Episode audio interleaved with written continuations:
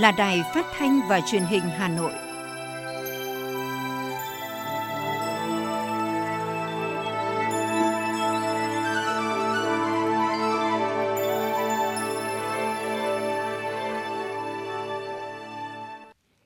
Bây giờ là chương trình thời sự của Đài Phát thanh Truyền hình Hà Nội, phát trực tiếp trên sóng FM tần số 90 MHz. Chương trình tối nay thứ tư ngày 9 tháng 2 năm 2022 có những nội dung chính sau đây. Chủ tịch Quốc hội Vương Đình Huệ dâng hương tại Hoàng thành Thăng Long. Lễ ra mắt cuốn sách một số vấn đề lý luận và thực tiễn về chủ nghĩa xã hội và con đường đi lên chủ nghĩa xã hội ở Việt Nam của Tổng Bí thư Nguyễn Phú Trọng. Chủ tịch Ủy ban nhân dân thành phố Chu Ngọc Anh đến thăm động viên sản xuất tại công ty cổ phần Misa và công ty cổ phần 22. Hãng tin Sputnik của Nga nhận định Việt Nam đang được chú ý nhiều hơn với kỳ vọng trở thành trung tâm sản xuất mới của thế giới. Ẩm thực Việt Nam được vinh danh tại khung giờ vàng của kênh TF1, kênh truyền hình lớn nhất tại Pháp.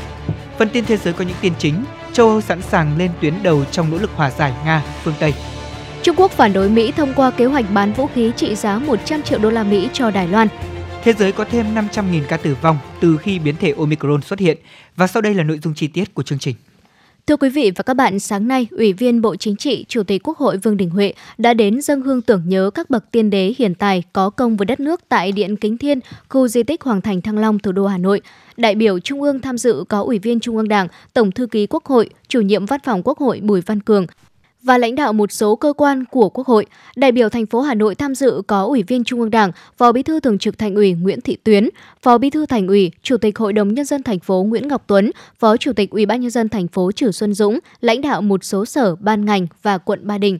Trong không khí linh thiêng tại Hoàng thành Thăng Long, Chủ tịch Quốc hội Vương Đình Huệ cùng các đại biểu đã thành kính dân hương tưởng nhớ, cẩn cáo trước anh linh các vị liệt tổ, liệt tông, các vị hiền tài có công với đất nước về những thành quả xây dựng, phát triển đất nước, cầu cho quốc thái dân an. Các đồng chí lãnh đạo nguyện quyết tâm phát huy truyền thống nghìn năm văn hiến, anh hùng của Thăng Long Hà Nội – những giá trị di sản quý báu của dân tộc, khơi dậy khát vọng phát triển đất nước phồn vinh hạnh phúc, phát huy ý chí và sức mạnh đại đoàn kết toàn dân tộc kết hợp với sức mạnh thời đại, đẩy mạnh toàn diện, đồng bộ công cuộc đổi mới, công nghiệp hóa, hiện đại hóa, xây dựng và bảo vệ vững chắc Tổ quốc, giữ vững môi trường hòa bình, ổn định vì nước Việt Nam giàu mạnh, dân chủ, công bằng, văn minh.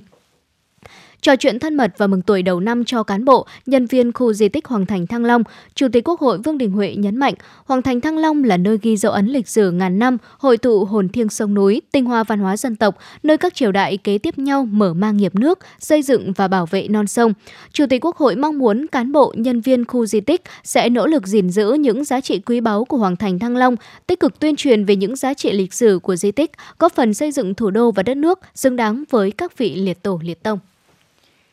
Ngày hôm nay tại Hà Nội, Ban tuyên giáo Trung ương phối hợp cùng với Hội đồng Lý luận Trung ương và Nhà xuất bản Chính trị Quốc gia sự thật tổ chức lễ ra mắt cuốn sách Một số vấn đề lý luận và thực tiễn về chủ nghĩa xã hội và con đường đi lên chủ nghĩa xã hội ở Việt Nam của Tổng Bí thư Nguyễn Phú Trọng.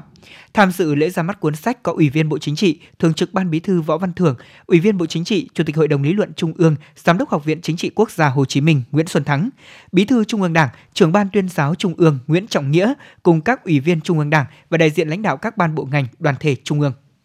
Phát biểu tại lễ ra mắt sách, Chủ tịch Hội đồng Lý luận Trung ương, Giám đốc Học viện Chính trị Quốc gia Hồ Chí Minh Nguyễn Xuân Thắng cho biết, cuốn sách tuyển chọn 29 bài viết, bài phát biểu của Tổng Bí thư Nguyễn Phú Trọng kể từ khi chuẩn bị xây dựng văn kiện Đại hội 13 của Đảng cho đến nay. Nội dung xuyên suốt của 29 bài viết là sự phân tích biện chứng, lý giải thấu đáo những câu hỏi lớn về chủ nghĩa xã hội và con đường lên chủ nghĩa xã hội ở Việt Nam của Tổng Bí thư. Tại lễ ra mắt sách, các chuyên gia, nhà khoa học khẳng định cuốn sách của Tổng Bí thư Nguyễn Phú Trọng là tài liệu quý, một công trình có tầm khái quát lý luận cao, tổng kết thực tiễn sâu sắc về những phát triển sáng tạo riêng có của Đảng ta về mô hình chủ nghĩa xã hội ở Việt Nam, trên cơ sở vận dụng phát triển sáng tạo chủ nghĩa Mark Lenin và tư tưởng Hồ Chí Minh – trên nền tảng tư duy lý luận sâu sắc, cuốn sách này đã trình bày phân tích và lý giải những vấn đề về lý luận thực tiễn về mô hình chủ nghĩa xã hội và nội dung giải đáp để từng bước xây dựng chủ nghĩa xã hội ở Việt Nam một cách khúc chiết, rõ ràng, dễ hiểu. Để lan tỏa giá trị của cuốn sách quý đến đông đảo bạn đọc, các tầng lớp nhân dân và cán bộ đảng viên, song song với việc xuất bản sách giấy truyền thống, nhà xuất bản Chính trị Quốc gia sự thật đã xuất bản phiên bản điện tử cuốn sách một số vấn đề lý luận thực tiễn về chủ nghĩa xã hội và con đường đi lên chủ nghĩa xã hội ở Việt Nam. Bạn đọc tiếp cận bản điện tử cuốn sách này trên trang stbook.vn và thư viện cơ sở.vn. Sáng nay, đồng chí Trung Ngọc Anh, Ủy viên Trung ương Đảng, Phó Bí thư Thành ủy, Chủ tịch Ủy ban nhân dân thành phố đã đến thăm động viên sản xuất tại công ty cổ phần Misa và công ty cổ phần 22, Tổng cục Hậu cần, Bộ Quốc phòng. Chủ tịch Ủy ban nhân dân thành phố mong muốn các doanh nghiệp đẩy nhanh chuyển đổi số với nhiều tiện ích hơn nữa để phục vụ nhân dân. Đồng chí Chủ tịch Ủy ban nhân dân thành phố ghi nhận đánh giá cao sự vươn lên mạnh mẽ của công ty cổ phần Misa sau 28 năm hoạt động. Đặc biệt, biểu dương lĩnh vực hoạt động của công ty có tác động tích cực dấu ấn với cộng đồng. Người đứng đầu chính quyền thành phố nhấn mạnh, năm 2021, mặc dù gặp tác động của dịch COVID-19, tuy nhiên trong quý 4, thành phố đã có sự phục hồi tích cực, thu ngân sách khả quan, nhiều lĩnh vực được phục hồi, trong đó có sự đóng góp của cộng đồng doanh nghiệp, công ty cổ phần Misa nhấn mạnh về việc xây dựng chính phủ số tiến tới nền kinh tế số, xã hội số là xu hướng tất yếu của nước ta và của Hà Nội. Chủ tịch Ủy ban nhân dân thành phố nêu rõ, đây là trọng tâm đột phá trong thời gian tới. Chủ tịch Ủy ban nhân dân thành phố nhấn mạnh sẽ gặp mặt các doanh nghiệp chuyển đổi số, trong đó có Misa cùng đồng hành để quá trình chuyển đổi số ở thủ đô nhanh hơn và hiệu quả hơn. Cũng trong sáng ngày hôm nay, Chủ tịch Ủy ban dân thành phố Chu Ngọc Anh đã đến thăm động viên sản xuất tại công ty cổ phần 22 thuộc Tổng cục Hậu cần Bộ Quốc phòng. Bày tỏ ấn tượng với các sản phẩm của công ty cổ phần 22, thay mặt lãnh đạo thành phố Hà Nội, đồng chí Chu Ngọc Anh ghi nhận và đánh giá cao công ty đã mang lại những sản phẩm không những thiết thực chất lượng cao mà còn phục vụ tốt nhiệm vụ chính trị. Đặc biệt trong năm vừa qua, đơn vị đã vượt qua khó khăn, chung sức để thực hiện tốt các nhiệm vụ phục vụ hậu cần trong công tác phòng chống dịch trên cả nước nêu những nhiệm vụ trong năm 2022 của thành phố, đặc biệt là tập trung cho việc phục hồi kinh tế, phục vụ sản xuất kinh doanh. Thế nhưng không chủ quan với dịch bệnh, đồng chí chu Ngọc Anh đề nghị đơn vị tiếp tục thực hiện tốt nhiệm vụ chính trị quốc phòng, cùng với đó phát huy tinh thần đổi mới sáng tạo để mở rộng thị trường, nâng cao giá trị thương hiệu, phối hợp cùng với các đơn vị địa phương của thủ đô trong các nhiệm vụ bảo đảm quốc phòng an ninh và an sinh xã hội. Sáng nay, đồng chí Nguyễn Ngọc Tuấn, Phó Bí thư Thành ủy, Chủ tịch Hội đồng nhân dân thành phố, Phó trưởng đoàn đại biểu Quốc hội thành phố đã về dự lễ khai bút thăm động viên sản xuất tại làng nghề truyền thống gắn biển tên đường tại huyện Thường Tín. Cùng dự có Phó Chủ tịch Ủy ban nhân dân thành phố Nguyễn Mạnh Quyền.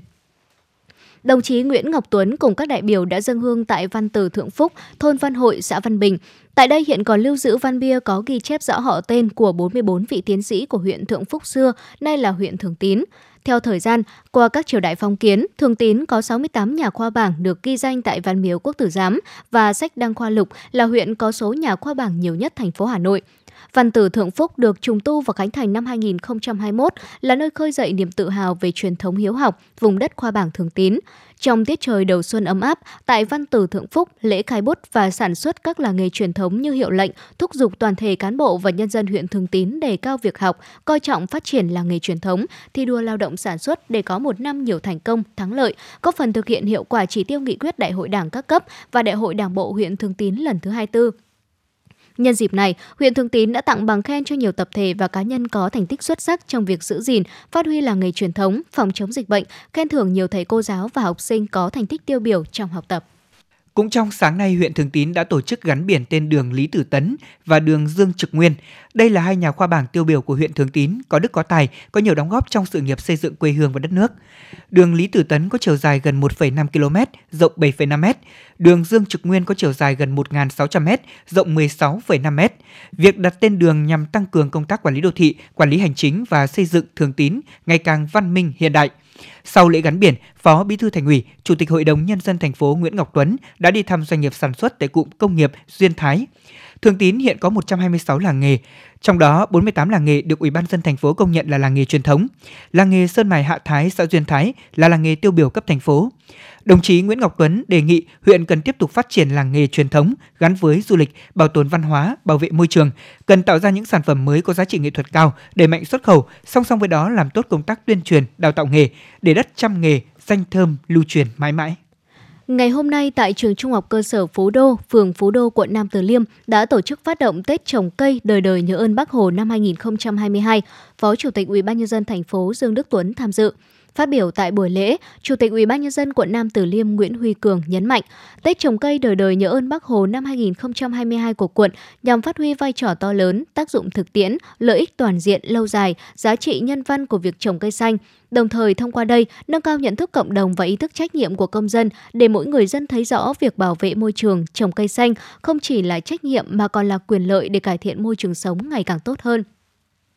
Chủ tịch Ủy ban nhân dân quận Nam Từ Liêm Nguyễn Huy Cường đề nghị thủ trưởng các cơ quan đơn vị trên địa bàn quận chủ động xây dựng kế hoạch tổ chức Tết trồng cây gắn với triển khai các chỉ tiêu nhiệm vụ được giao, đưa hoạt động trồng cây thành phong trào thường xuyên liên tục và đồng bộ, đồng thời có nhiều giải pháp thiết thực hơn nữa trong công tác bảo vệ môi trường, tạo cảnh quan xanh sạch đẹp. Quận Nam Từ Liêm cũng khuyến khích các hình thức, cách làm sáng tạo trong các tầng lớp nhân dân, tăng cường nguồn lực xã hội hóa trong việc thực hiện các chương trình trồng cây xanh theo quan điểm trách nhiệm chung, lợi ích chung, đồng hành cùng phát triển.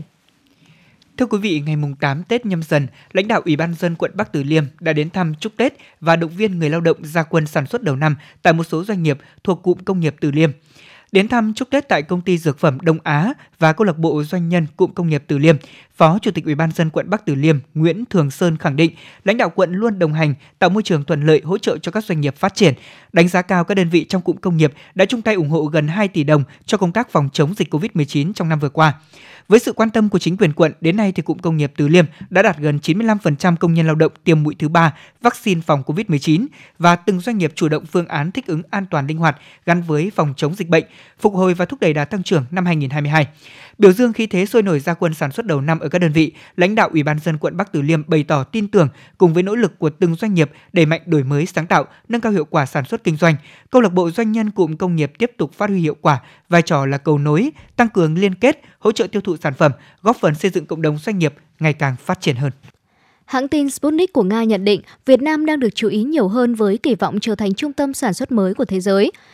Theo Sputnik, xuất khẩu của Việt Nam đạt kỷ lục, nhiều mặt hàng made in Việt Nam ngày càng hiện hữu với số lượng, thị phần lớn trên trường quốc tế. Tâm thế vị thế của hàng hóa Việt Nam, nhất là có vốn đầu tư trực tiếp nước ngoài, ngày càng được nâng cao. Năm 2021, thu hút FDI của Việt Nam vẫn đạt nhiều tín hiệu tích cực. Với việc các dự án FDI đầu tư mới điều chỉnh tăng vốn hàng trăm triệu đô la Mỹ ngay từ những ngày đầu năm 2022 cho thấy niềm tin của nhà đầu tư vào triển vọng phục hồi kinh tế Việt Nam. Ngoài gã khổng lồ Samsung, Nokia hay Intel, vừa qua hàng loạt dự án sản xuất được công bố của các tập đoàn lớn hay được ủy quyền như Foxconn, Pegatron chuyên sản xuất lắp ráp linh kiện cho Apple, Witron, Lego cũng đẩy mạnh đầu tư vào Việt Nam. Ngoài ra, đại diện tập đoàn Nike tại Việt Nam chia sẻ với truyền thông quốc tế rằng với chiến lược sống chung an toàn với dịch bệnh và độ phủ vaccine ngừa COVID-19 cao tại Việt Nam, Nike vẫn đặt niềm tin và lạc quan với chuỗi cung ứng không còn bị đứt đoạn. Theo thống kê sơ bộ cập nhật của Tổng cục Hải quan trong thời gian nghỉ Tết âm lịch 2022, 9 ngày từ 29 tháng 1 đến mùng 6 tháng 2 năm 2022, cả nước có 2.462 doanh nghiệp tham gia xuất nhập khẩu hàng hóa, gấp 2,56 lần so với con số này trong dịp Tết Tân Sửu năm 2021. Tổng kim ngạch hàng hóa xuất nhập khẩu của cả nước đạt 3,05 tỷ đô la Mỹ, tăng mạnh 83% so với dịp Tết Tân Sửu năm 2021. Trong dịp Tết nhâm dần 2022, hàng hóa của Việt Nam đã xuất khẩu sang 109 quốc gia và vùng lãnh thổ. Hàng hóa Việt Nam xuất khẩu nhiều nhất sang thị trường Trung Quốc với kim ngạch 400 triệu đô la Mỹ, chiếm hơn hơn 27% tổng kim ngạch xuất khẩu của cả nước. Tiếp theo là các thị trường Mỹ, Hàn Quốc, Hồng Kông, Trung Quốc và Nhật Bản. Theo Bộ Nông nghiệp và Phát triển Nông thôn, hoạt động xuất khẩu rau quả được các doanh nghiệp duy trì xuyên Tết Nguyên đán. Những lô hàng xuất bán đi khắp các thị trường Mỹ, EU, Australia đã tạo nên kết quả ấn tượng cho ngành này ngay từ đầu năm. Trong tháng 1 năm 2022, kim ngạch xuất khẩu rau quả đạt 301 triệu đô la Mỹ, tăng mạnh tới 16% so với cùng kỳ năm 2021. Đặc biệt từ ngày 3 tháng 2, tức từ mùng 3 Tết nhâm dần, các cửa khẩu ở biên giới với Trung Quốc đã mở cửa cho các xe chở trái cây của Việt Nam thông quan. Đây là tín hiệu tích cực cho xuất khẩu rau củ ngay từ những ngày đầu năm. Thời gian này, trái cây xuất khẩu sang Trung Quốc chủ yếu vẫn là chuối, thanh long và mít. Bộ Công Thương vừa có thông tư về việc tạm ngừng kinh doanh, tạm nhập, tái xuất khẩu mặt hàng khẩu trang y tế, găng tay y tế, bộ trang phục phòng chống dịch bệnh. Theo thông tư này, tạm ngừng kinh doanh, tạm nhập, tái xuất mặt hàng khẩu trang y tế, găng tay y tế và bộ trang phục phòng chống dịch bệnh bao gồm quần áo, kính, khẩu trang y tế, mũ bảo hộ, găng tay, giày trong danh mục phụ lục ban hành kèm theo thông tư số 03 năm 2022.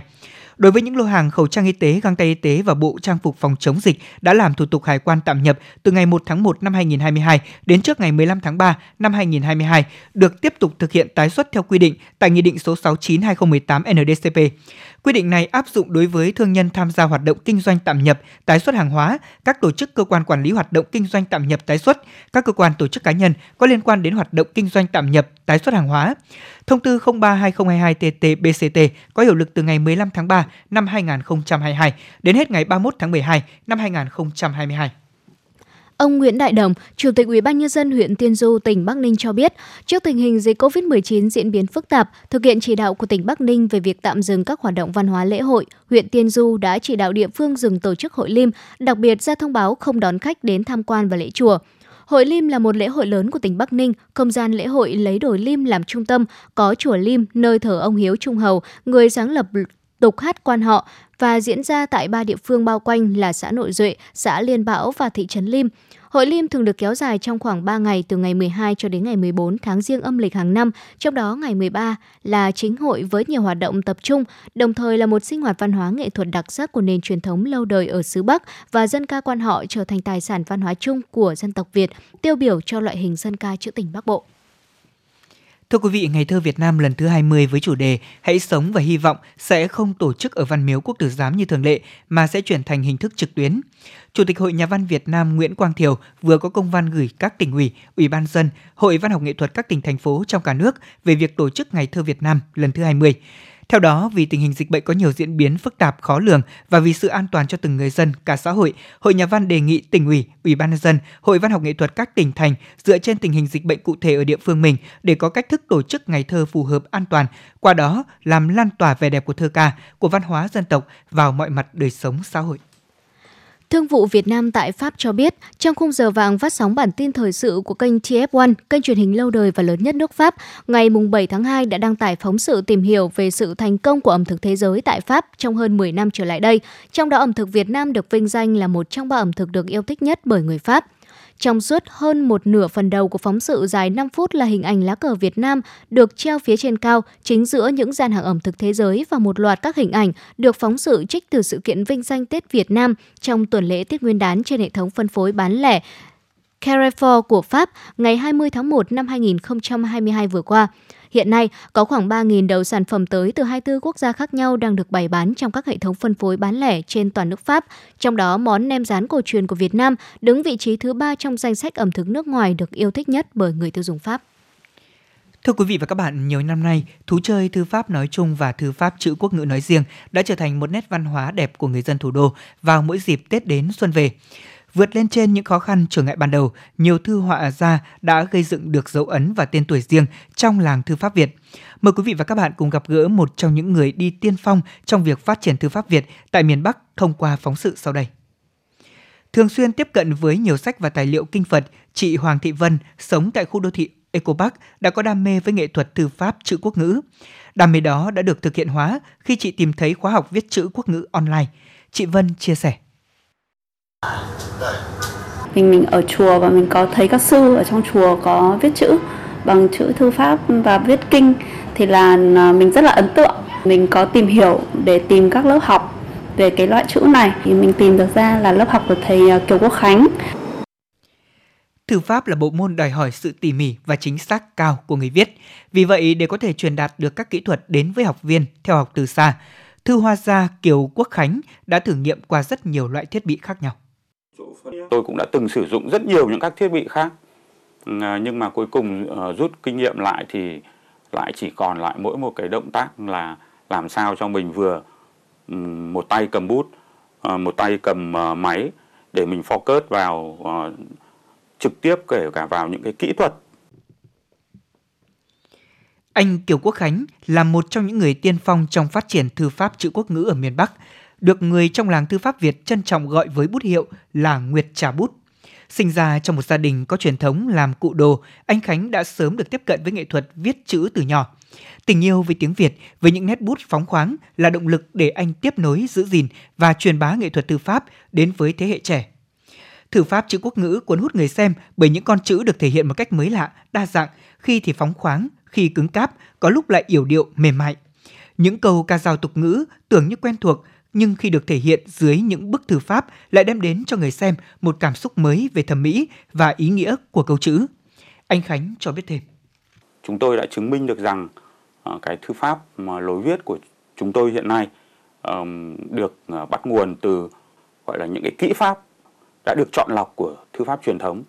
tức có nghĩa là thư pháp Hán và thư pháp Hàn Nôm kết hợp với cả cái những các nét đặc trưng của nghệ thuật viết chữ đẹp của người phương Tây trên căn bản giá trị của bộ chữ của bảng chữ cái Latin của Việt Nam. Theo anh Khánh, cái khó của nghệ thuật thư pháp chữ quốc ngữ là việc làm chủ được khí lực khi phóng bút, làm sao đặt được cái tâm của mình vào từng nét chữ để người xem có thể cảm nhận được mỹ cảm của tác phẩm. Ngoài cái việc là cái bố cục của một cái tác phẩm đó nó đẹp ra thì trong đó phải thấy được cái khí, cái dòng khí của của chữ viết và phải cảm được cảm được cái nội dung của của cái tác phẩm đó, thì chúng ta mới đưa cái tâm của chúng ta vào vào vào vào cái đầu bút.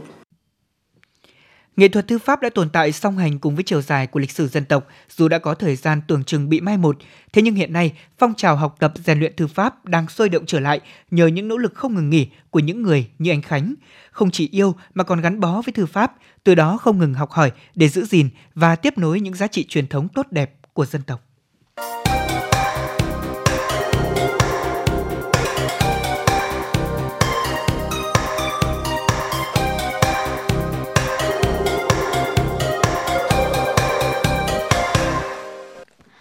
Chuyển sang phần tin thế giới. Thưa quý vị và các bạn, với vai trò là hai nước đầu tàu trong Liên minh châu Âu EU và cũng là thành viên quan trọng trong NATO, Pháp và Đức đang nỗ lực thực hiện các biện pháp ngoại giao nhằm tháo ngòi căng thẳng giữa Nga và phương Tây liên quan đến cuộc khủng hoảng Ukraine. Trong các nỗ lực đó, nổi bật là cuộc gặp thượng đỉnh Nga-Pháp và Đức-Mỹ diễn ra trong ngày 7 tháng 2 và chuyến công du của Tổng thống Pháp Emmanuel Macron đến Ukraine, Đức và chuyến thăm Mỹ của Thủ tướng Đức Olaf Scholz. Phát biểu trong cuộc họp báo chung với Thủ tướng Đức và Tổng thống Ba Lan trong chuyến thăm Đức, Tổng thống Pháp Macron khẳng định việc nối lại các cuộc đối thoại với Nga là không thể thiếu bởi đây là con đường duy nhất có thể ngăn ngừa một cuộc xung đột giữa Nga và Ukraine. Vào ngày hoạt động ngoại giao con thoi của Tổng thống Pháp Emmanuel Macron diễn ra bận rộn với kỳ vọng sẽ làm chuyển hướng cuộc xung đột, các quan chức Nga hầu như không có dấu hiệu gì cho thấy các sáng kiến của nhà lãnh đạo Pháp sẽ thay đổi tính toán của họ. Thay vào đó, các quan chức Mỹ và châu Âu đang lo ngại về 12 ngày tiếp theo khi sợ rằng các cuộc tập trận của Nga theo kế hoạch bắt đầu vào mùng 10 tháng 2 có thể che giấu một cuộc tấn công bất ngờ nhằm vào Ukraine và ngày kết thúc Thế vận hội 20 tháng 2 sẽ cho Nga nhiều không gian hơn để hành động. Anh sẽ cung cấp tên lửa chống đạn cho Ukraine để đối phó với Hải quân Nga và Biển Đen. Đặc phái viên Ukraine tại Anh Vadim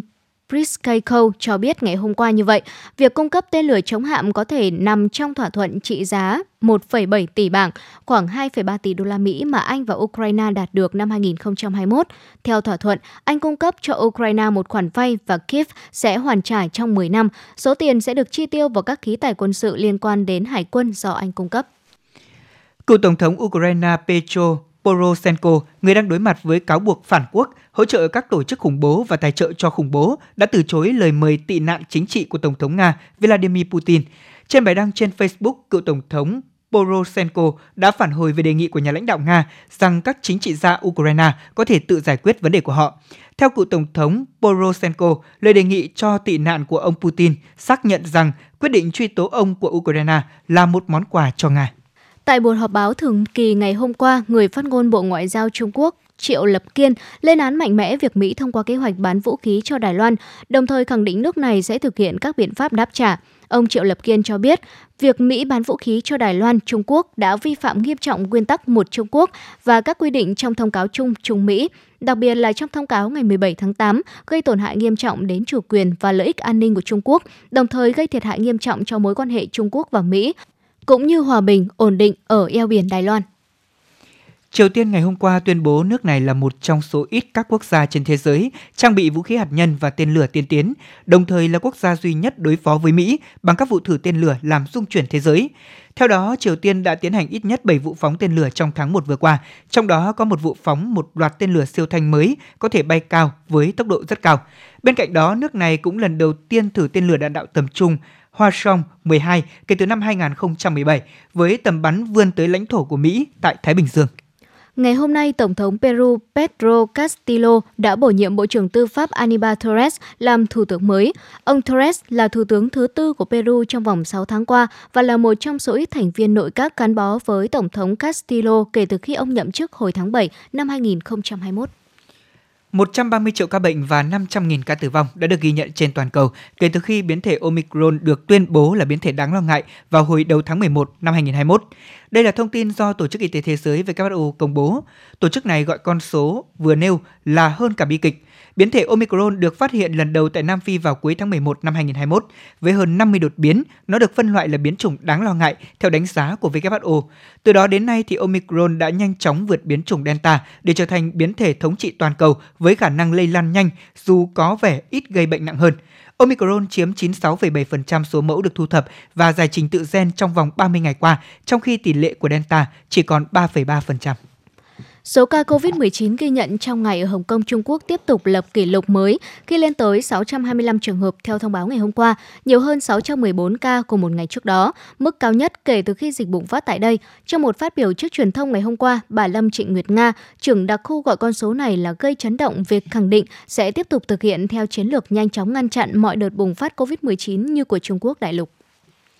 Mới đây, Trung Quốc đã nới lỏng các hạn chế cho vay đối với lĩnh vực bất động sản để tài trợ cho các dự án nhà cho thuê. Đây cũng là động thái mới nhất của các nhà chức trách nhằm giải quyết những khó khăn trên thị trường nhà đất, lĩnh vực quan trọng đang làm chậm tốc độ tăng trưởng của nền kinh tế lớn thứ hai thế giới này. Lần nới lỏng này diễn ra sau khi các ngân hàng gần đây được thúc giục cho vay nhiều hơn đối với các nhà phát triển bất động sản và tăng tốc độ phê duyệt thế chấp.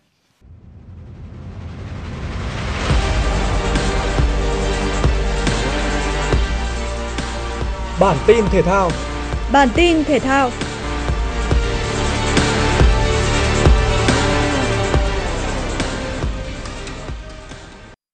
U23 Việt Nam đã có trận giao hữu đầu tiên trong chuyến tập huấn tại Bình Dương trước khi lên đường sang Campuchia để tham dự giải U23 Đông Nam Á. Trong trận đấu gặp U19 Bình Dương, huấn luyện viên Đinh Thế Nam sử dụng sơ đồ 4-3-3 với nhiều gương mặt quen thuộc. Trong 45 phút đầu tiên, U23 Việt Nam chiếm thế chủ động hơn, tạo áp lực khá lớn lên phần sân đối phương. Dù vậy, các học trò của huấn viên Đinh Thế Nam chưa thực sự tạo được những pha bóng đột biến để có thể phá vỡ tuyến phòng thủ dày đặc của đối thủ. Phải sang đến hiệp 2, sự chênh lệch về trình độ chuyên môn đã được cụ thể hóa bằng bàn thắng dẫn điểm ở phút 65 của Văn Hữu. 7 phút sau, Quang Nho ghi bàn nâng tỷ số lên 2-0. Đến phút 80, Văn Toản vượt bóng đẹp mắt ấn định tỷ số 3-0 cho U23 Việt Nam. Theo kế hoạch, U23 Việt Nam sẽ còn một trận giao hữu với đội hạng nhất Long An vào lúc 16 giờ ngày 10 tháng 2 tại sân Bình Dương, trước khi lên đường sang Campuchia vào chiều 11 tháng 2. Chiều tối nay toàn đội sẽ xét nghiệm PCR để đảm bảo theo quy định của nước chủ nhà khi phải có kết quả xét nghiệm COVID-19 âm tính trong vòng 72 giờ khi nhập cảnh vào Campuchia. Dạng sáng nay, Manchester United đã bị Burnley cầm hòa một đều trong trận đấu ở vòng 24 ngoại hạng Anh. Người ghi bàn duy nhất cho Quỷ Đỏ ở trận đấu này là tiền vệ Paul Trong cuộc đọ sức ở Tusmore, Ronaldo chỉ vào sân từ ghế dự bị và không để lại quá nhiều dấu ấn. Hiện tại Manchester United mới chỉ có 39 điểm sau 23 trận đấu ở ngoài hạng Anh mùa này và tụt xuống vị trí thứ 5 trên bảng xếp hạng sau khi West Ham đánh bại Watford 1-0. Nếu tiếp tục phong độ như hiện tại, đội chủ sân Old Trafford sẽ tụt xuống những vị trí thấp hơn do các đội xếp sau là Arsenal, Tottenham, Wolverhampton đều có số trận ít hơn. Trong khi đó, Everton của huấn luyện viên Frank Lampard có chuyến làm khách trên sân của Newcastle. Niềm vui đến với đội khách ở phút 36 khi Jasmine casillas phản lưới nhà giúp Everton vượt lên dẫn trước 1-0. Tuy nhiên đúng một phút sau từ tình huống đá phạt góc của Kieran Trippier, hàng thủ Everton gặp lúng túng trong việc hóa giải và Martin Hogarth đã vô tình đưa bóng về lưới nhà giúp Chickway có được bàn gỡ hòa một đều. Trong hiệp thi đấu thứ hai, Newcastle tỏ ra hiệu quả hơn và có được hai bàn thắng nữa ở các phút 56 và 80 do công của Ryan Fraser và Kieran Trippier để ấn định chiến thắng với tỷ số 3-1. Tối nay, nhà đương kim vô địch UEFA Champions League là câu lạc bộ Chelsea sẽ tham dự trận bán kết FIFA Club World Cup. Hiện tại các cầu thủ Chelsea đã có mặt tại Abu Dhabi, các tiểu vương quốc Ả Rập thống nhất để chuẩn bị cho trận đấu với câu lạc bộ Al Hilal, đội bóng vừa đánh bại Al với tỷ số 6-1. Trước trận bán kết, Chelsea đang đối mặt với khá nhiều nỗi lo, đặc biệt là về tình hình nhân sự. Nhiều khả năng huấn luyện Tuchel sẽ bỏ lỡ trận bán kết và chỉ kịp trở lại băng ghế chỉ đạo nếu Chelsea giành quyền vào chung kết hoặc tham dự trận tranh hạng 3. Dự báo thời tiết vùng châu thổ sông Hồng và khu vực Hà Nội đêm mùng 9 ngày mùng 10 tháng 2 năm 2022. Vùng đồng bằng Bắc Bộ đêm và sáng sớm có mưa nhỏ mưa phùn và sương mù, nhiệt độ từ 12 đến 18 độ C. Vùng núi Ba Vì Sơn Tây đêm và sáng sớm có mưa nhỏ mưa phùn và sương mù, nhiệt độ từ 12 đến 16 độ C.